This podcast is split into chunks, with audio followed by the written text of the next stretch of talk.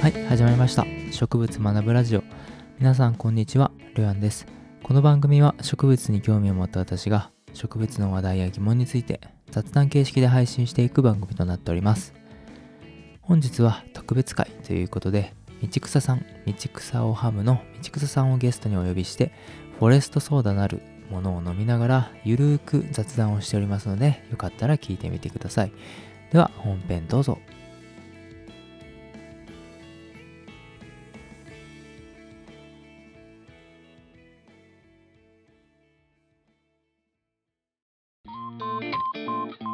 はい、じゃあ今回はフォレストソーダなるものを試飲してレビューしていきたいと思うんですけども、僕の乏しい植物知識と語彙力のなさをね、カバーしてもらうべく、今日はゲストをお呼びしております。超人気農系ポッドキャスト、道草をハムから道草さんにお越しいただいております。道草さん、本日はよろしくお願いします。よろしくお願いします。道草さんはね、もう、僕の植物学ぶラジオを聞いてくださってる方と、多分ちょっとリスナーは似通ってるんじゃないかなと思って、結構知られてる方もいらっしゃるのかなと思うんですが、改めて自己紹介を軽くお願いいたします。はい、はじめまして、道草をハムというポッドキャスト番組を配信しております、道草と申します。普段は主に雑草を美味しく食べる研究というものを行っていまして、その様子を主にポッドキャストや、あとは各種 SNS を中心に配信を行っています。どうぞよろしくお願いします。はい、お願いします。雑草を食べるっていうことをね、研究、自分で料理したり調べてやっておられるっていうことなんで、このね、フォレストソーダなるものも、バッチリとね解剖してくださるんじゃないかと思ってね、今日はお声掛けさせてもらいました。はいそうですね。実はこれ初めてのコラボかゲストかって思ったら、実はベジフル大百科ザ・クロップスっていう Spotify 限定のね、今もシーズン2がやってますけども、そのシーズン1の、第16回のね特別会にて実は、コラボしてましたね、はい、その時には雑草の話とちょっと農薬の話をして特別会しとるんですけども、もしよかったらね、前回のアーカイブもね残っておりますんで、よかったら Spotify で聞いてみてください。面白いと思いますんでよろしくお願いしますと。よろしくお願いします。で、実はね、31歳同士で同級生なんですよね。そうなんですよね。それもなんかの縁を感じてまして、なんとなく、親近感を勝手に湧いております。同じく、はい。なので、いつかねこういった形でコラボしたいなって言ったところで、今日はねまさかの一緒にソーダを飲むっていうことではい、ありがとうございます。2人で話してたけどどうなるのかなっていうのはね交互期待ということで、はい。じゃあまずこのフォレストソーダって何なんだっていうのをね、概要をちょっと、話していきたいなと思うんですけども、このフォレストソーダとはということで、日本草木研究所、草木研究所っていうのか、どっちかと分かんないんですけど、とあと toge と書いて峠という団体が共同設立した黙食、木を食べると書いて黙食ですね。黙食ブランドの黙人黙食人の第一弾商品ということです。で、この黙人って思えばいいのかな、黙人っていうのが、森の食用化を試みる実験だそうで、長野県の軽井沢に位置する離れ山っていうね、軽井沢の木々を研究して食べられる形に変える黙食専門ブランドっていうことで、木を食べるっていう発想がね、なかなかなかったんで、っていうのも木食べれんよなっていうもうセルロースとリグニン消化できる酵素の人間持ってないから食べてもねそのまま出てくるでしょうし、そうですね。セルロースなんかはね、普段僕たち野菜を食べたりして、いわゆる不溶性食物繊維として食べたりして、いますけど、あれとして、幹とか丸太の部分、僕たちシロアリじゃないんで食べられないんですけどそうですね。煮ても焼いても無理やろなってね思うんですが、その辺普段から雑草をね何とかして食べてやろうと頭をひねって考えてる道草さんだったら、もしかしていやないと思うんですけど、木をね今までに食べたことあるとか食べ方知ってるよってあったりします？そうですよね。いや正直私も木はさすがに食べたことがないくて、なんでこのコンセプトとしての木を食べるっていう言葉を聞いた時、やっぱりこの発想はかなり突き抜けてるなと思ったんですけど、まあ、ただこう後々ちょっとこのフォレスト相談に使われてる植物の話にもまた触れていくと思うんですけど、ちょっとその辺の植物改めて調べてる時に、意外とあ、木食べてたかもっていう発見があったんですよあ、はい、これ多分私だけじゃないかもしれないっていう、結構知らぬ間に食べてた人いるんじゃないかなと思ったので、ちょっとその辺の話も後々触れていけたらいいかなと思ってます。おー、めちゃめちゃ気になりますね。まあ木質化した部分はね、基本的にいや本当口にするのもためらわざるを得ないというか、まあ、歯磨き代わりにカミカミするぐらいの気持ち。そうですよね。使える、僕が考えた使う方法としては それぐらいしかなかったんですけど、噛み砕くのも大変だし、細かくなってたとしてもなんかちょっとこう喉に使えそうみたいなね、なかなかそれって思って食べたらね、多分食べれないのかなと思うんですけどね。はい。でまあ、ちょっと話戻って、このフォレストソーダ自体は、まあ、食べる形ではなくて飲める形として、まあ、ソーダいわゆるまあ炭酸と、加工されてますけど、説明を読むと飲む森林浴と歌ってたので、素敵。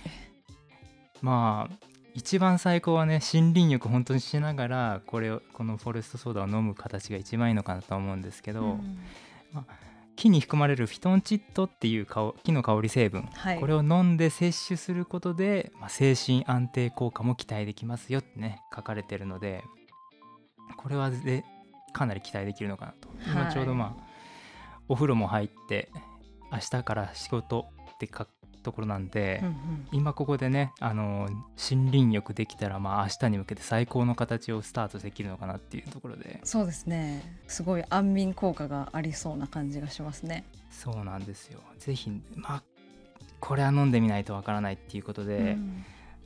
早速ですけどちょっと飲んでいってみましょうか。ではでは、ちょっとじゃあ準備しましょうかね、はい、では持ってきましたが、これですね、はい、フォレストソーダ。一応、原材料名をね少し言っときますと、もみ、赤松、から松、油ちゃん、ヒノキ、晩柑にブラックカルダモンと塩と炭酸ということで、まあ飲んだことないですねそうですね、なかなか食品としてこう聞いたことのない植物の名前がずらずらっと並んでる感じですよね。これ赤松、から松、なんかヒノキ、ね、材木屋さんみたいな感じの、完全に材木屋さんですよね、はい、でまあパッケージングもすごく洗練された感じなんですけども、ソーダの色としたらなんとなくこうなんだろう、薄い柚子の飲料水みたいな、若干何色っていうのかな、薄黄色。そうですね、ちょっと黄色がかってる。でも本当にほんのりって感じで綺麗な色です。薄黄色のほんのりっていう感じですよね。白ワインより明るいって感じかな。そうですね、白ワインよりも、明るいっていう感じ、じゃあちょっと、はい、開けてみますか。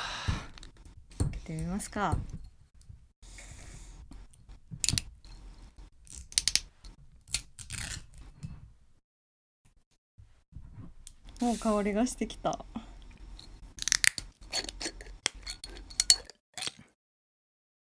あ、すごいお、いい香り。あ、いい香りですね。森林浴っぽいですよいい感じ。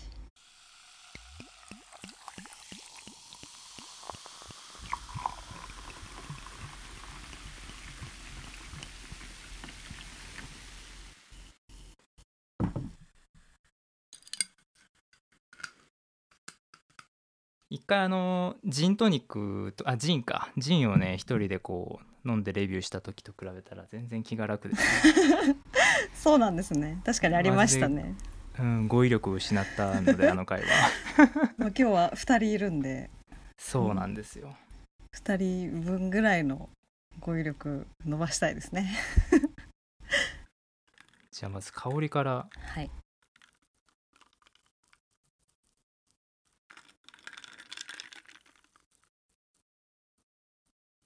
ヒ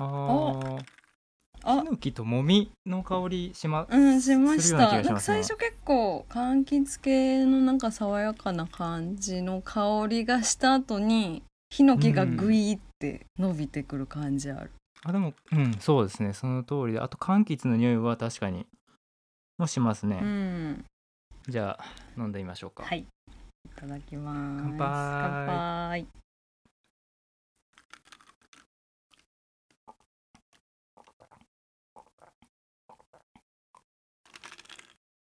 うんうん、美味しい。あ、素直に飲みやすいですね、うん、い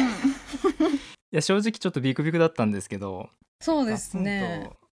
木の匂い来たらあれかなって思ってたけど、なんかなんだろう、うん、こんな言い方あれかもしれないんですけど、ちゃんと木の香りするんだけどしつこくないですよね。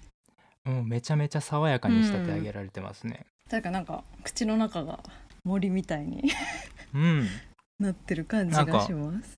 めちゃめちゃ爽やかですごいで、甘さももちろん砂糖入ってたから砂糖で甘さが加えられてるんでしょうけど、うん、引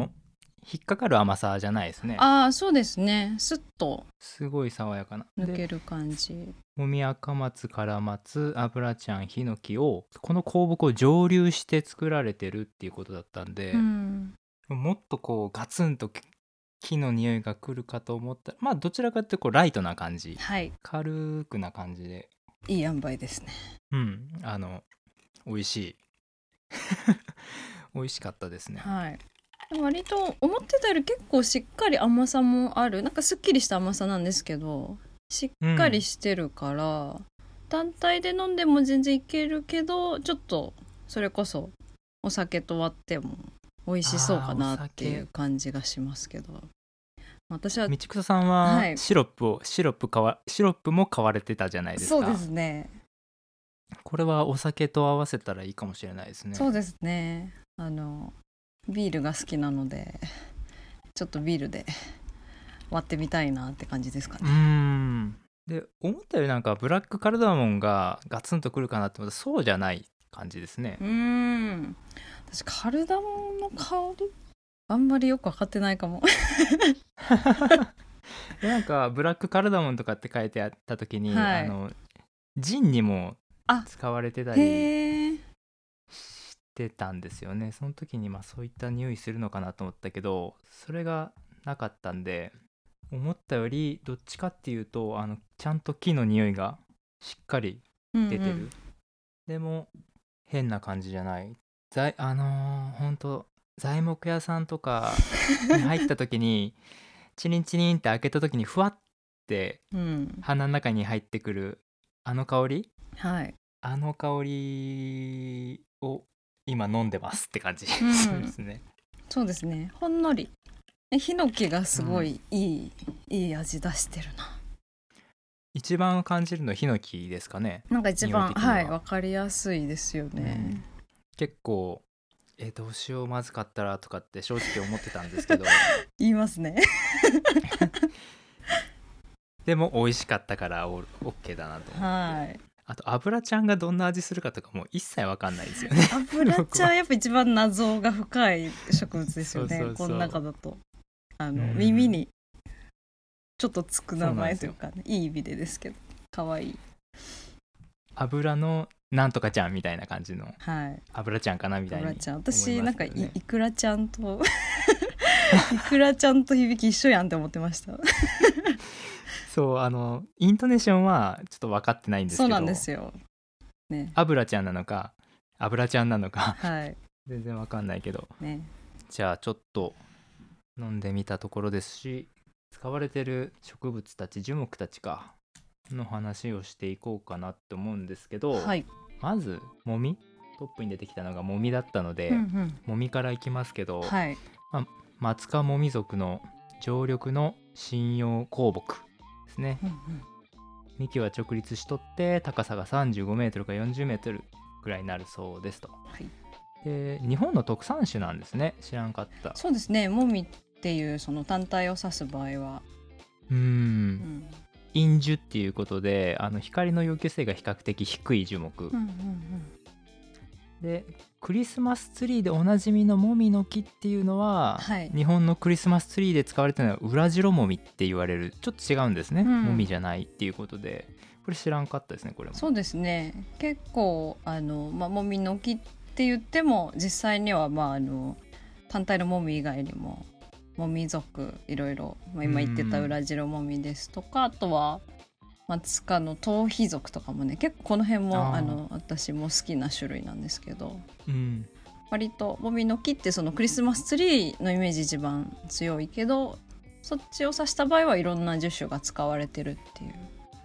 とですね。なるほど。続いては赤松。これは多分皆さんもね結構どこでも見られてるから結構見覚えがあるのかなと思うんですけど、はい、松科松属の常緑の針葉樹、うん、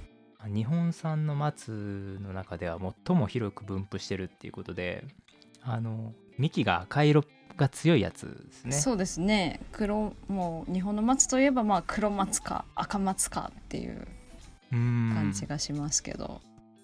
よく神社とかに植えられてるのは黒松が多かったりしますかね。どっちが多いんですかね、なんか山あいの方が結構赤松が多くて、海沿いとかは黒松が多いみたいな言い方をしたり、出雲大社とかのね参道とかは結構黒松が、ぶっとい黒松がわーって、そうですね、すごく綺麗にあるので、で葉っぱは二葉松っていうことで、こう鋭い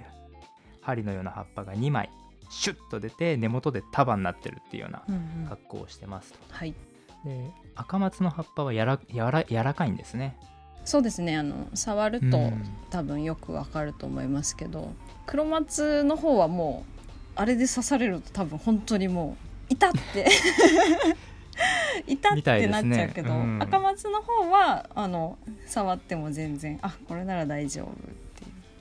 ていう感じなので、だからこう幹とかを見てわからないときはこう、松葉を取ってね、こう手で触ってみてへにゃんってなったら赤松だっていうのでね、はい、そういうのも確認できるかなと思うんですけど、そうですね、黒松のこともちょっと調べてたら、うん、松葉酒なるものがある。何ですかそれ。松葉酒っていうのが35度の焼酎1リットルに対して、うんうん、黒松の葉っぱを1キロ、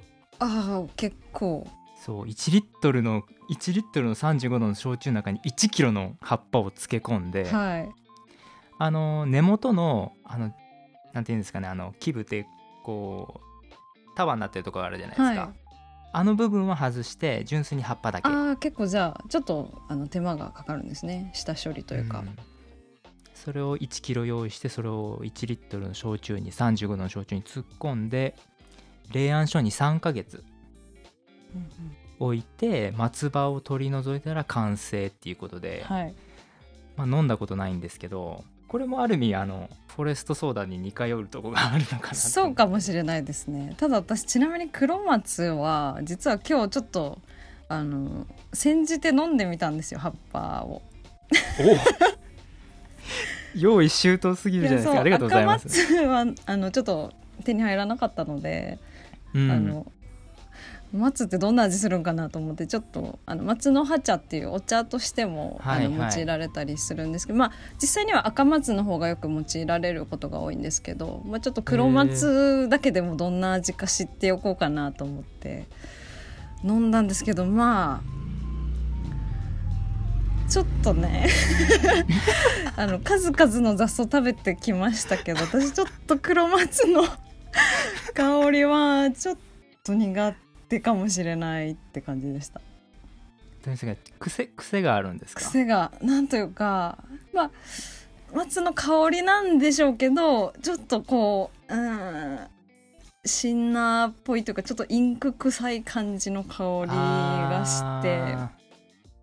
やっぱまあ、ヤニとかね結構出るじゃないですか、松ヤニとかね。そうですね、ああいった関係もあるのかもしれないですね。そういう精油成分が多いから、はい、なるほど。なんで単体だとちょっと好き嫌いある味かもしれないなっていうふうには思いました。ああ、そうなると松葉酒なかなか厳しい。ね、いやどうなんでしょうね。まあ、これもちょっと機会があったらね、はい、まあ、なかなか黒松の葉っぱを1キロゲットするのがなかなか。そうなんですよ。植木屋さんとかの剪定した後のやつ、ちょっともらってくるとか、そうですね、そういう機会があれば、それもらえば、はい、うん、ぜひそれもらったら多分すぐにできますわ。ね、試してみてほしいですね。うん、聞かれてるリスナーさんでもし松葉酒飲んだことあるよっていう方がいらっしゃったらね、はい、ツイッターとかで教えていただけると非常に喜びます。ぜひ、気になります。よろしくお願いします。お願いします。で、まあ、この赤松、まあ、黒松もそうなんですけど、実はこうよく枯れたりしてるんですよね、最近というか、まあ結構長らくも突然枯れたりするんですけど、まあ、病気ももちろんあるんですけど、僕が農薬ね普段販売してて、はい、それこそ防除行ったりしてるんですけど、うん、松の材線虫っていう線虫、1ミリぐらいのねすっごい小さい虫で、はい、まあ、線みたいな格好してるから線虫なんですけど、北アメリカ原産の線虫なんですけどね、こいつが一回その赤松とか黒松に入ってしまうと、はい、そのまま枯れてしまう、ほとんどで枯れてしまうんですよね。で、1回入ってしまったら線虫はもうどかすことができないので、はい、治療ができないっていうので、もうどれだけ予防してあげるかになるんですけど、はい、ただこの1ミリの線虫、自分たちの力で入れないので媒介する虫がいるんですよね、線虫を。線虫が入れるように、そう、助立ちしてるような存在があるってことですか。線虫を松に運んであげる虫がいてて、それがまあ松のまだらカミキリっていうカミキリ虫なんですけど、カミキリ虫か、こいつが媒介するんですね、線虫を、うんうんうん、で松のまだらカミキリが、まあ、松の 2,3 年ぐらい伸び始めて 2,3 年ぐらいの若い枝をこうちょっとかじって食べに来るんですけどね、はい、で食べて、でその時にまあ卵をね産卵するんですけど、うんうん、その産卵した、時に、線虫たちもわーいっつって松だ松だっつって松にそこで感染するんですね。松に寄生して、あー、じゃあ何でしたっけ、そのカミキリムシの名前、松のまだらカミキリ、松のまだらカミキリムシの体に線虫の何かが乗っかってる状態ってことですか。もう線虫がね松のまだらカミキリの体の中で生きてる。あ、なるほど、宿主をそこで変えるんですね、はい、そうなんですよ。で松のまだらカミキリはそこで松に線虫を、感染させて寄生させて、でその線虫が、まあ、どんどん増えるわけですよ、松の体の中で、でそうこうしていくと、まあ、水を行き来させてる、はい、そういった水道とかが、うんうん、まあ、いわゆる壊れちゃったり詰まらせちゃったりして、水が行き来できなくて枯れていくと。で枯れていった、コシボクなんかを、このまた松のまだらカミキリが、はい、コシボクが好きなのでコシボクにもう一度訪れてきて、はい、その時に卵を産むのか。その時に卵を産みます。で、卵を産んで幼虫がまた大きくなっていくじゃないですか。はい、で、幼虫がまたその枯れたコシボクで幼虫が成虫になって飛び立つ時に、はい、またカミキリムシの中に線虫が戻って。へえ。あ、です。なるほどなるほど。そうか。幼虫の間に食べてみたいな。そうですね、幼虫の間に、まあ、松をこう食べながら幼虫が、はい、どんどん、大きくなっていく。その間に、まあ、食べてますから、そのまま線虫も一緒にどんどん取り込んでるわけですね。取り込んでいくと、でそのままカミキリムシまた飛んでいって新しい松を探しに行くっていうことで。わまあいい共生関係だなと思って、松にとってはいい迷惑なんですけど、はい、こいつを防除するにあれなんですよ、樹幹注入剤って言って、木の幹に液をね注入する薬剤を、はい、特別なものを使うんですけど、はい、こう幹にドリルでウィーンって穴開けて、うんうん、そのボトルをね突っ込むんですけど、はい、で一回まあやっておけば約5年間残効効果が単価続きするよっていうような剤を作ってまして、はい、でそれがまあいわゆる今の冬の時期、ちょっともう2月の後半になってきてるんであれなんですけど、うんうん、冬の間に樹液が動いてない間によく、うん、そういった防除をね予防してあげてますね。なんかあくまでも予防も先手でやっとくってことですね。そうですね、先手で、もしカミキリムシが来たとしても線虫が悪さをしないように殺虫剤をすでに染み込ませておくと、はい、幹にですね浸透させておくっていうような、そういうことをやってあげてますね。それをしとけばカミキリムシが仮に食べに来ても、うん、線虫の被害は抑えられる、感染まではしない、うんうん、なので枯れ切ることはないっていうような、そんなこともやってます。なるほど、すごいです。そんな1ミリぐらいの小さい虫が悪さをするというか、そこで増えただけでもその木の一生が終わってしまうっていうのが結構衝撃的ですね。どんだけ増えてんのかっていうのはちょっとそこまで調べてないんですけど、めちゃめちゃな数増えてるんだと思います、ね、いやでもなんかその動感かな、ね、詰まらせるぐらい爆発的にバーって増えていくのかなっていう、まあ、体も小さいから増えるのも早そうですしね。そうですよね、うん、なんか嫌ですよね。ちょっとゾッとしますね。続いてですけど、ちょっと赤松の話題で結構盛り上げといてあれですが、カラマツ、はい、マツ科カラマツ属の日本の固有種なんですね。カラマツって調べたらそうですね、固有な種で日本産の針葉樹の中では唯一の落葉樹っていうことで、そう、これびっくりでした。針葉樹って僕葉っぱついたまんまだとずっと思ってたんけど、落ちるもんもまああるんですね、はい、ただまあ言うたらイチョウか、イチョウもそうか、イチョウもまあ一応針葉樹、葉っぱの形は針ではないけど、まあ裸子植物っていうことで唯一の落葉樹っていうことで、僕もそんな木が得意なわけじゃないんで、あれカラマツってどんな格好だったっけっていうところからね、まあ、ちょっとあったんですけど、はい、私なんか結構カラマツは憧れの植物の一つで、そうなんですか。松ぼっくりがすごい可愛いんですよ。2,3 センチぐらいで小ぶりで、ちょっとなんていうかな、赤松とか黒松の松ぼっくりほどこうガシッとしてない、華奢な感じが可愛くて、ただこれ結構山の方に行かないと手に入らないので、どっかにカラマツ落ちてないかなっていつも探してました。可愛いこじんまりとした、本当だ、はい、休暇っていうんですかね。そうですね、松ぼっくりだけ見てもまあいろいろありますもんね。赤松なんかはなんとなくわかるんですけど、はい、ちなみにその松ぼっくりの話が出たので、うん、ちょっとこれ雑談になっちゃうんですけど、いえどうぞ。前にこの植物学ぶラジオで木の実について取り上げてた回あったと思うんですよね、りょうやんさんが。木の実7回ですね。そうです、木の実7回で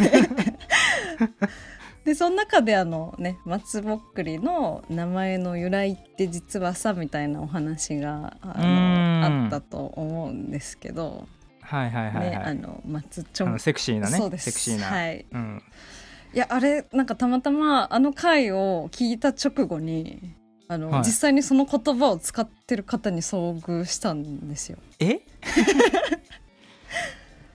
と思ってそのタイミングっていうのが、ちょっととあるイベントで私が、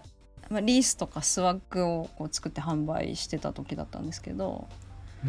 たまたまこう前を通りがかってくれたおばあちゃんが、私のスワッグを見てくれて、はい、で声かけてくれたんですけど、こうスワッグ指さしながら、はい、これはフグリかいっっていう質問してきて、はっきり言ってました。 ふぐりっていう風に。ああそこはもうね、あ、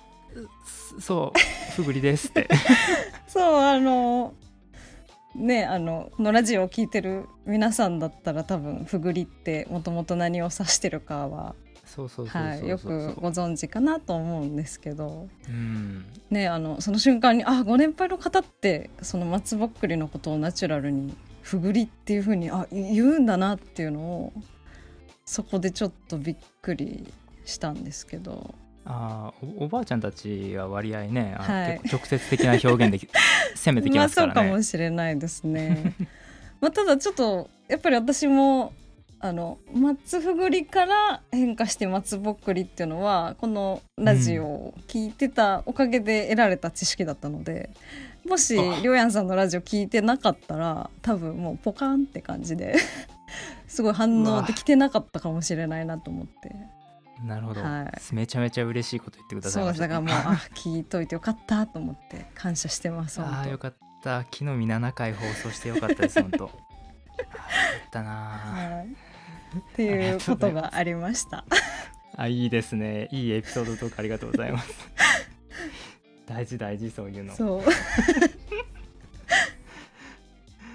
はい、からまつこんぐらいで、はい、すいません全然からまつ関係ないっていういやいやいや関係あります、大丈夫で。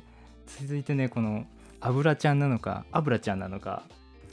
そうですね、ちょっと話していきますけど、はい、クスノキ科のクロモジ属、うん、で落葉の低木っていうことですね、はいはい、で油ちゃんっていう名前は女の子に使うなんとかちゃんの油ちゃんではなくて、はい、油と CHIAN でチアンまあちょっとこの辺ちょっと英語の発音が分からんけど、はい、でちゃんは船舶、はい、船とかに使われる防腐とか防水、道路の舗装に使われる化合物の歴成、はい、まあ、タールとかピッチ、ロジンとかか、そう、石油から生成されるものは歴成、ね、植物樹脂から生成されるものはロジンっていう、うんうんうん、タール類とかピッチを指して歴成っていうみたいなんですけど、はい、まあ、これらをまあちゃんとで油ちゃんですね、はい、で油とその言葉を重ねることで、まあ、この木に、まあ、脂質が多いことを強調してるらしいんですけど、うんうんうん、木全体に、まあ、油分が多くて触るとどことなく油っぽいのが大きな特徴これ触ったことないけど分かんないですよね。いや私もないですね、油ちゃんはないかな。結構なんか特徴的な実をね、液化こうちゃんとした実をつけるみたいなんですけど、うんうんうん、なんかねクロモジ属の中では一番大きな実がなるって、まあ大きなって言っても 1.5 センチぐらいって書いてましたけど、うんうん、そうですね、はい、でもこの油ちゃんがこれだっていう風にちょっと森を歩いたことなくて、うん、あれなんですけど、かつてはこの油を果実とか樹皮から取れる油を燃料とか灯油、整髪油に使ったっていうことなんで、うんうん、はい、火がつくぐらいに、まあ、生成したらちゃんとね油として使えるんですね、これがね。そうみたいですね。実際に油絞ってみたっていう方のなんかブログみたいなのも出てきましたけど、やっぱりなんかちゃんと目に見えるぐらいの量が出てたので、しっかり油分が多い種なんだなっていうのはよく分かりましたね。うん、油ちゃん探して実際にそうやって触ってみる人もやっぱいるぐらい、まあ、好奇心を押せない人も世の中にはたくさんいるということでそういうことですね、うん、でちょうど開花が来月から再来月の3から4月が開花に当たるらしくて、うんうん、葉っぱが展開する前に、はい、黄色い花が数輪ずつこう短い枝にまとまって咲くっていうことで、結構花の姿を見たら可愛い感じ、うん、そうですよね。枝先にこうちょこんちょこんちょこんって全体的にまばらに咲くような感じが可愛いらしかったですよね。うん、そうそうそうですね。色もなんかこう黄色と黄緑の中間ぐらいでいい色だなと思いましたけど、うん、いい色、うん、はい、ちょっと緑がかってると可愛いですよね、なんかね、うん、そうですよね。なんでここからちょうどね寒さが明けて3月は暖かくなってきますけど、ね、森林浴に行った時にはちょっとアブラちゃんをね探してみようかなと、そうですね、思いますね。そう、黒文字なら見たことはあるんですけどね。そうだからアブラちゃんどんな感じなのかなって思いつつ、まあでもクスノキか黒文字族っていうことなので、まあ、なんか独特な方向があるのかなっていうのは予想ができる感じ、っていうのもその結構クスノキ科って割と日常でもよく使われていて、例えば洋食の香り付けに使うローリエとかっていうハーブ、りょうやさんご存知ですか？ローリエははいわかりますよ、なんか、はい、カレーとかに入れたりしますよね。そうです、カレーにも入ってたりと、ね、ポトフのちょっと香り付けにも入ってたりとか、はいはいはいはい、あれもクスノキ科ですね、まあ、別名月桂樹っていう方が分かるっていう方もいるかもしれないですけど、あとはシナモンもクスノキ科なので、じゃあ匂いしそうですね、確かにね、はい。で、あ、そうだ、シナモンもクスノキ科だったなって思いながらふと考えたんですけど、りょうやさん、シナモンってどんな風に作られてるかってご存知だったりしますか？シナモンですか、はい、シナモンって使う時って言ったらなんか木、枝みたいな感じですよね、はい、シナモンスティックの方ですね。うん、スティックだからなんか枝なんかをこうバツバツ切って、はい、なんか乾燥させてやってんのかなっていうイメージ。あ、すごい、もうほぼ正解です。あれはマジですか？シナモンの木の皮を乾かして粉末状にしてるものなので、あ、じゃあスティックはあれ皮？そうです、スティックの方は皮を乾燥させたものだからちょっと巻いてんのか。そうなんです、まあ、ちょっと外側の一番外側の皮は削って、その次に来る内側の、まあ、内皮っていうんですかねを使ってるみたいなんですけど、っていうことで実は私たち木食べてたんですよ。あ、そこに繋がんのかそう、あ、食べてるじゃんと思って。食べてるわ、シナモン結構使う機会そこそこあると思うんですよ。結構、うわ、これシナモンきついなとかって思ってますもん ね。チャイとかにも入ってるし、まあ、シナモンロールとかもあるし、アップルパイとかいろいろね。うわ、木食べてた、食べてたんですよね。だから、うわ、全然思いつかなかったさすが、さすがですね、はい、本当だ、食べてましたね。そう、まあでもこれぐらいかなっていう感じはしますけどね。他に木食べてることってあるかなと思うと、やっぱり木の板をこう薄く削った経木とかっていうものとかだったら、ね、食品をこう巻いたりお弁当の下に敷いたりとかして、あれもやっぱりフィトンチッドが含まれてるので、まあ、殺菌とか、うん、防腐効果とかあると思うんですけど、まあ、間接的に使われてるものがやっぱ大半なんでね、なんか多い。そうですよね、間接的だったらね、はい、結構たくさん使ってるんですけどね。そうですよね、それこそまな板だってそうでしょうし、はい、まあ、だからよっぽどシナモンはまあちょっとレアケースかなっていう感じで、本当だ、はい、シナモン食べてるわ。そうなんですよ、まあ、ちょっとアブラちゃんからは若干脱線しちゃいましたけど、まあ、そういういやそういう、まあ、分類の植物群に入ってるっていう感じですね。ありがとうございます。めちゃめちゃ勉強になりました今シナモン、そうだ、食べてるわ。黙食してた、黙食してた、そうか、意外としてたんだな。してましたね。で、次がヒノキ、はい、まあ来ましたね。ヒノキかヒノキ属の常緑針葉樹、うん、まああれですね、ヒノキはもう、まあ、どこでもそれこそ木材で使われてるから、うん、ヒノキの香りっていうのは多分これがヒノキって分かってない人でも匂い嗅がせたら、あ、これがっていう、絶対日本人なら嗅いだことのある、はい、あの香りですよね、うん、まさに私もそう思いますね。ヒノキっていう名前は知らなくても香りで記憶は多分定着してるんじゃないかなっていう。ヒノキの家だったりヒノキ風呂だったり、そうですね、ねえ、うん、でそれこそフィトンチッドについてこう調べてって、はい、よく有名なフィトンチッドの成分で有名な名前にヒノキチオールっていうのがあるんですけど、うんうん、ただこれヒノキって名前なのに、はい、ヒノキにはあんまり含まれてないっていうことでなんかそうみたいですね。うん、で調べたら青森ヒバ、はい、ヒノキアスナロっていう、まあ、樹種によく含まれてるそうで、うんうんまあ、森林浴の香りっていうのが、まあ、このフィトンチッドたちなんですけど、はい、ヒノキチオールはヒノキにはあんまり含まれてないっていうので、なんでヒノキってそうなんか結構誤解されそうだなって思って。そうですよね、ちょっと引っ掛けみたいな感じ。ただ私もちょっとあんまり科学化学詳しくないのでわからないんですけど、ただ他のなんかところで見たのはヒノキオールはなんかヒノキに含まれてるっていう、ヒノキチオールじゃなくてなんかヒノキオールっていうのもあるらしくて。なるほど、木がつくかつかないかでそうヒノキかヒノキチかってヒノキチいいな、柴犬の名前っぽいですね。いいですね、あそれいいですねなんかりりしく育ちそうで、うんいい名前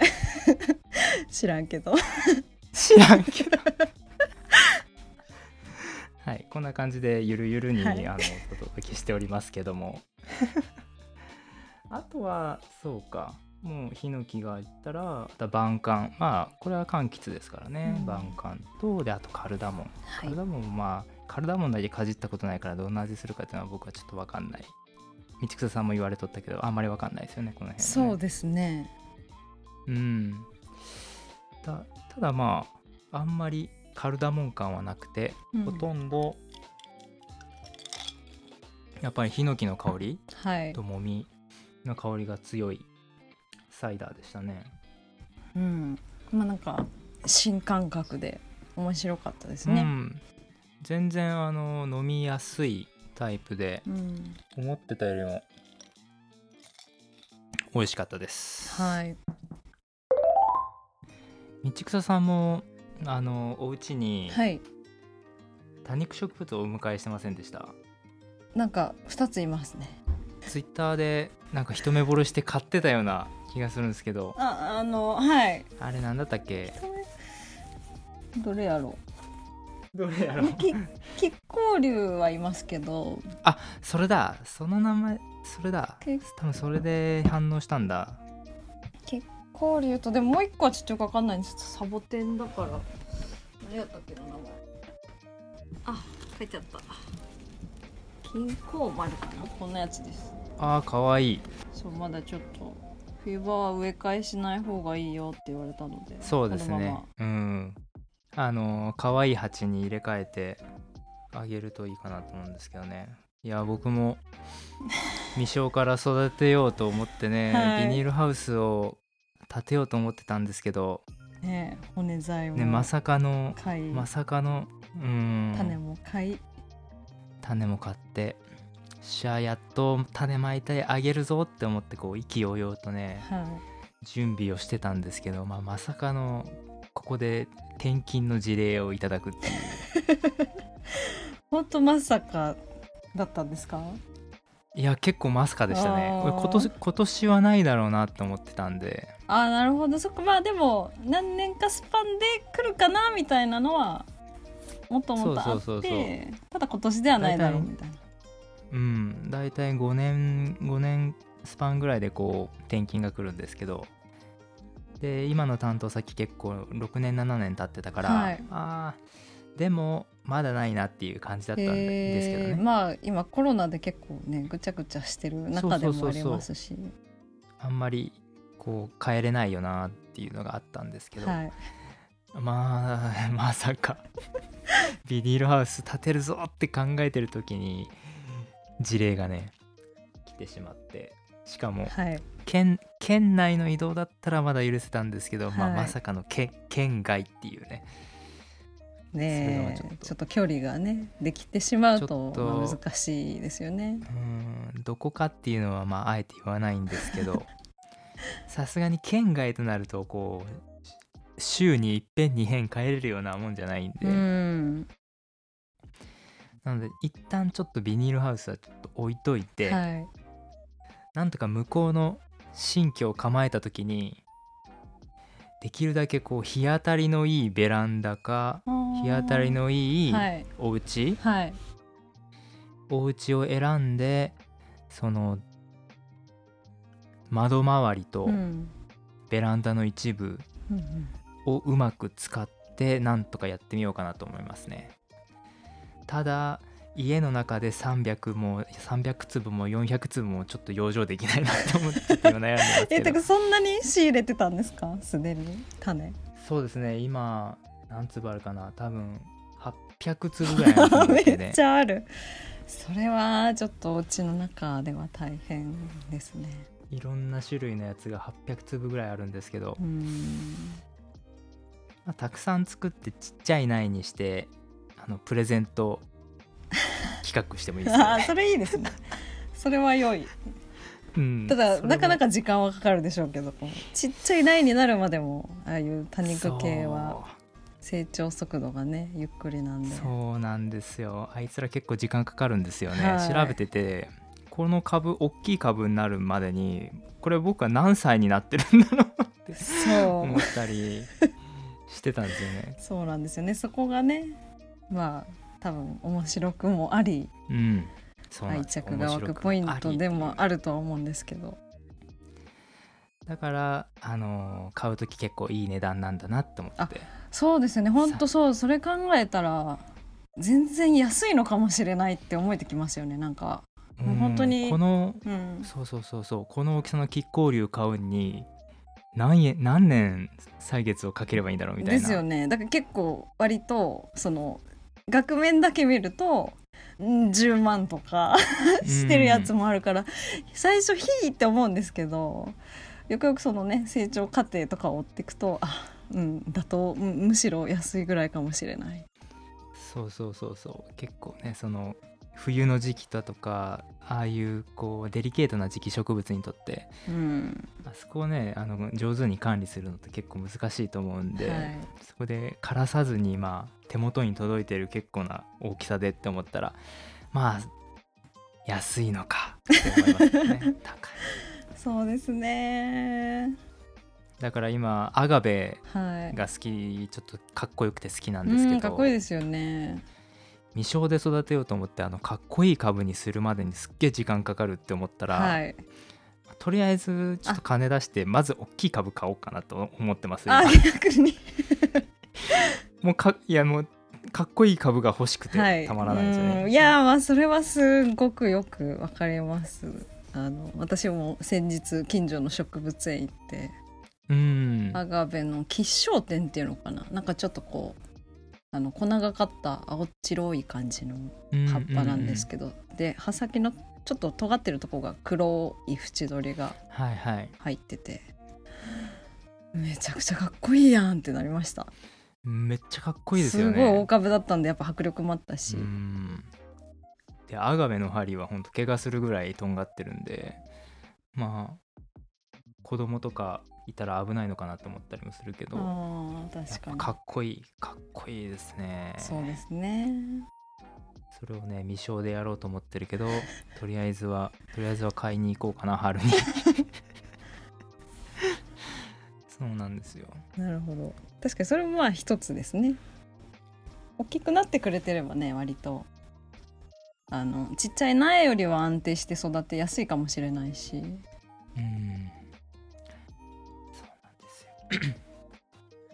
意外と難しくてダメにしちゃったらショックもでかいですけどちょっとやってみないと分かんないですね、そこも含めて、やってみないといけないですね。まあちょっと今はいつ転勤いつ4月いっぱいまでに変わらなくちゃいけないのか3月いっぱいまでに変わらなくちゃいけないのかでちょっとなんかいろいろ、あそこもまだはっきりしてないですか。そうですね、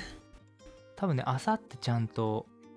こう会社にバンって出るんですよね、掲示板みたいなところでドンって出るんで、はいうんうん、多分4月1日から変わることになってるんですけど、はい、結構まあ、引き継ぎのこと考えたら多分、うん、なんだかんだ4月末になるんじゃないかなとかって思ってたりしてますね。いやー大変だな。とにかく引っ越しがね嫌ですね。そうですよね、大変かなりエネルギーを割くところですよね。そう段ボールにきれいに詰め込むっていうのがあんまり得意じゃなくて、うん、まあもう一斉に断捨離しようかなと思いますね。それはすごくいいと思います。うん、服もめちゃめちゃ捨ててやろうかなと思ってそういい機会だと思えばね、うん、ちょっとそういうのでまあ綺麗にしてミニマリストではないですけども、はい、だいぶ減らして綺麗にして植物ルームをビニールハウスはちょっと作れそうなんで植物ルームを作ろうかなと思います。植物ルームをいいですね。いい物件が見つかるといいですね。そうですね、うん、植物物件が見つかるといいので、はい、そこだけちょっと楽しみに探そうと思います。はい、はい、じゃあ今日はこんな感じで、フォレストソーダ飲んで適当に試飲して適当に感想言って適当にだべっただけですけどもまあかなりね新しい、それこそ実は気食ってたんだぞっていうところで非常に新しい発見ばっかりだったんですけど、うん、今日はねみちくさんありがとうございました、はい、助かりました。いえいえこちらこそ楽しかったです、ありがとうございました。実際にねフォレストソーダ飲んでみたい方は一応概要欄の方にリンクとか貼っておこうかなと思いますんで、よかったら、リンクをしてみてください。あと来月の3月12日土曜日でしたかね、ポッドキャストウィーケンドっつって、はい、ポッドキャストのイベントが東京であるらしいんですけども、まあ我らが農系ポッドキャスト横綱番組の農家の種を筆頭に、うん、なんと道草をハムの番組もちょっとリストアップされてたようなんですけども、農家の種軍団と一緒にですね、はい、まあ、道草さんが当日行けるのかどうかっていうのはまだまだ分かんないんですけども、うん、そういった、ポッドキャストに関する番組で特に農系のね他の、誰こそ全てだとか農道富士3号さんとかも参加されるそうなんで、もし東京の下北でイベントされるっていうことだったんですけども、はい、お近くの方もしね来月ですがよかったら覗きに行ってみてはいかがでしょうか。ぜひぜひ。今日はこんな感じですけどね、はい、もしかしたら植物学ぶラジオの涼也も遊びに行っているかもしれないので生涼也に会えるよかったら、覗いてみてはいかがでしょうか。はい、ぜひ。ではありがとうございます。今日は本当に助かりました。また道草さんとねこういった形でゲストができてよかったです、はい、そうですね。またぜひ道草をハムの方にも、はい、来ていただけたらすぐ行きますすぐ行きますすぐ行きますんで、はい、よろしくお願いします。呼んでいただければ助かります、はいはい、じゃあ今日はありがとうございました。ありがとうございました。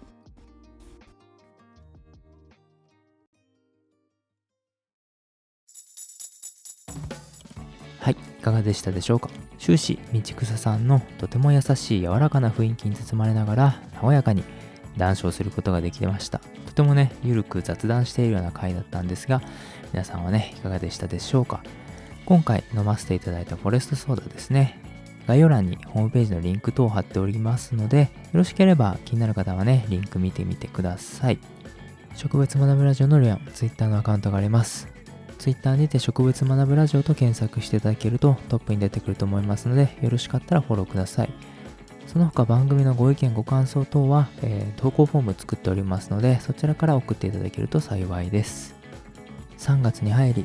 気温も暖かくなってきて確実にね春が近づいているなっていうのを感じるんですけども、僕はまあとりあえずね新居と引っ越しの準備をね始めなきゃなと思いますんで、まあ、ゆっくりでもねやっていかなきゃなと思ってます。引っ越しがねちょっと本当に自分は苦手で大義んですけど、大義ってわかるかな、めんどくさいんですけどね、ちょっとねぼちぼちやっていかないと終わらないのでやっていこうかなと思います。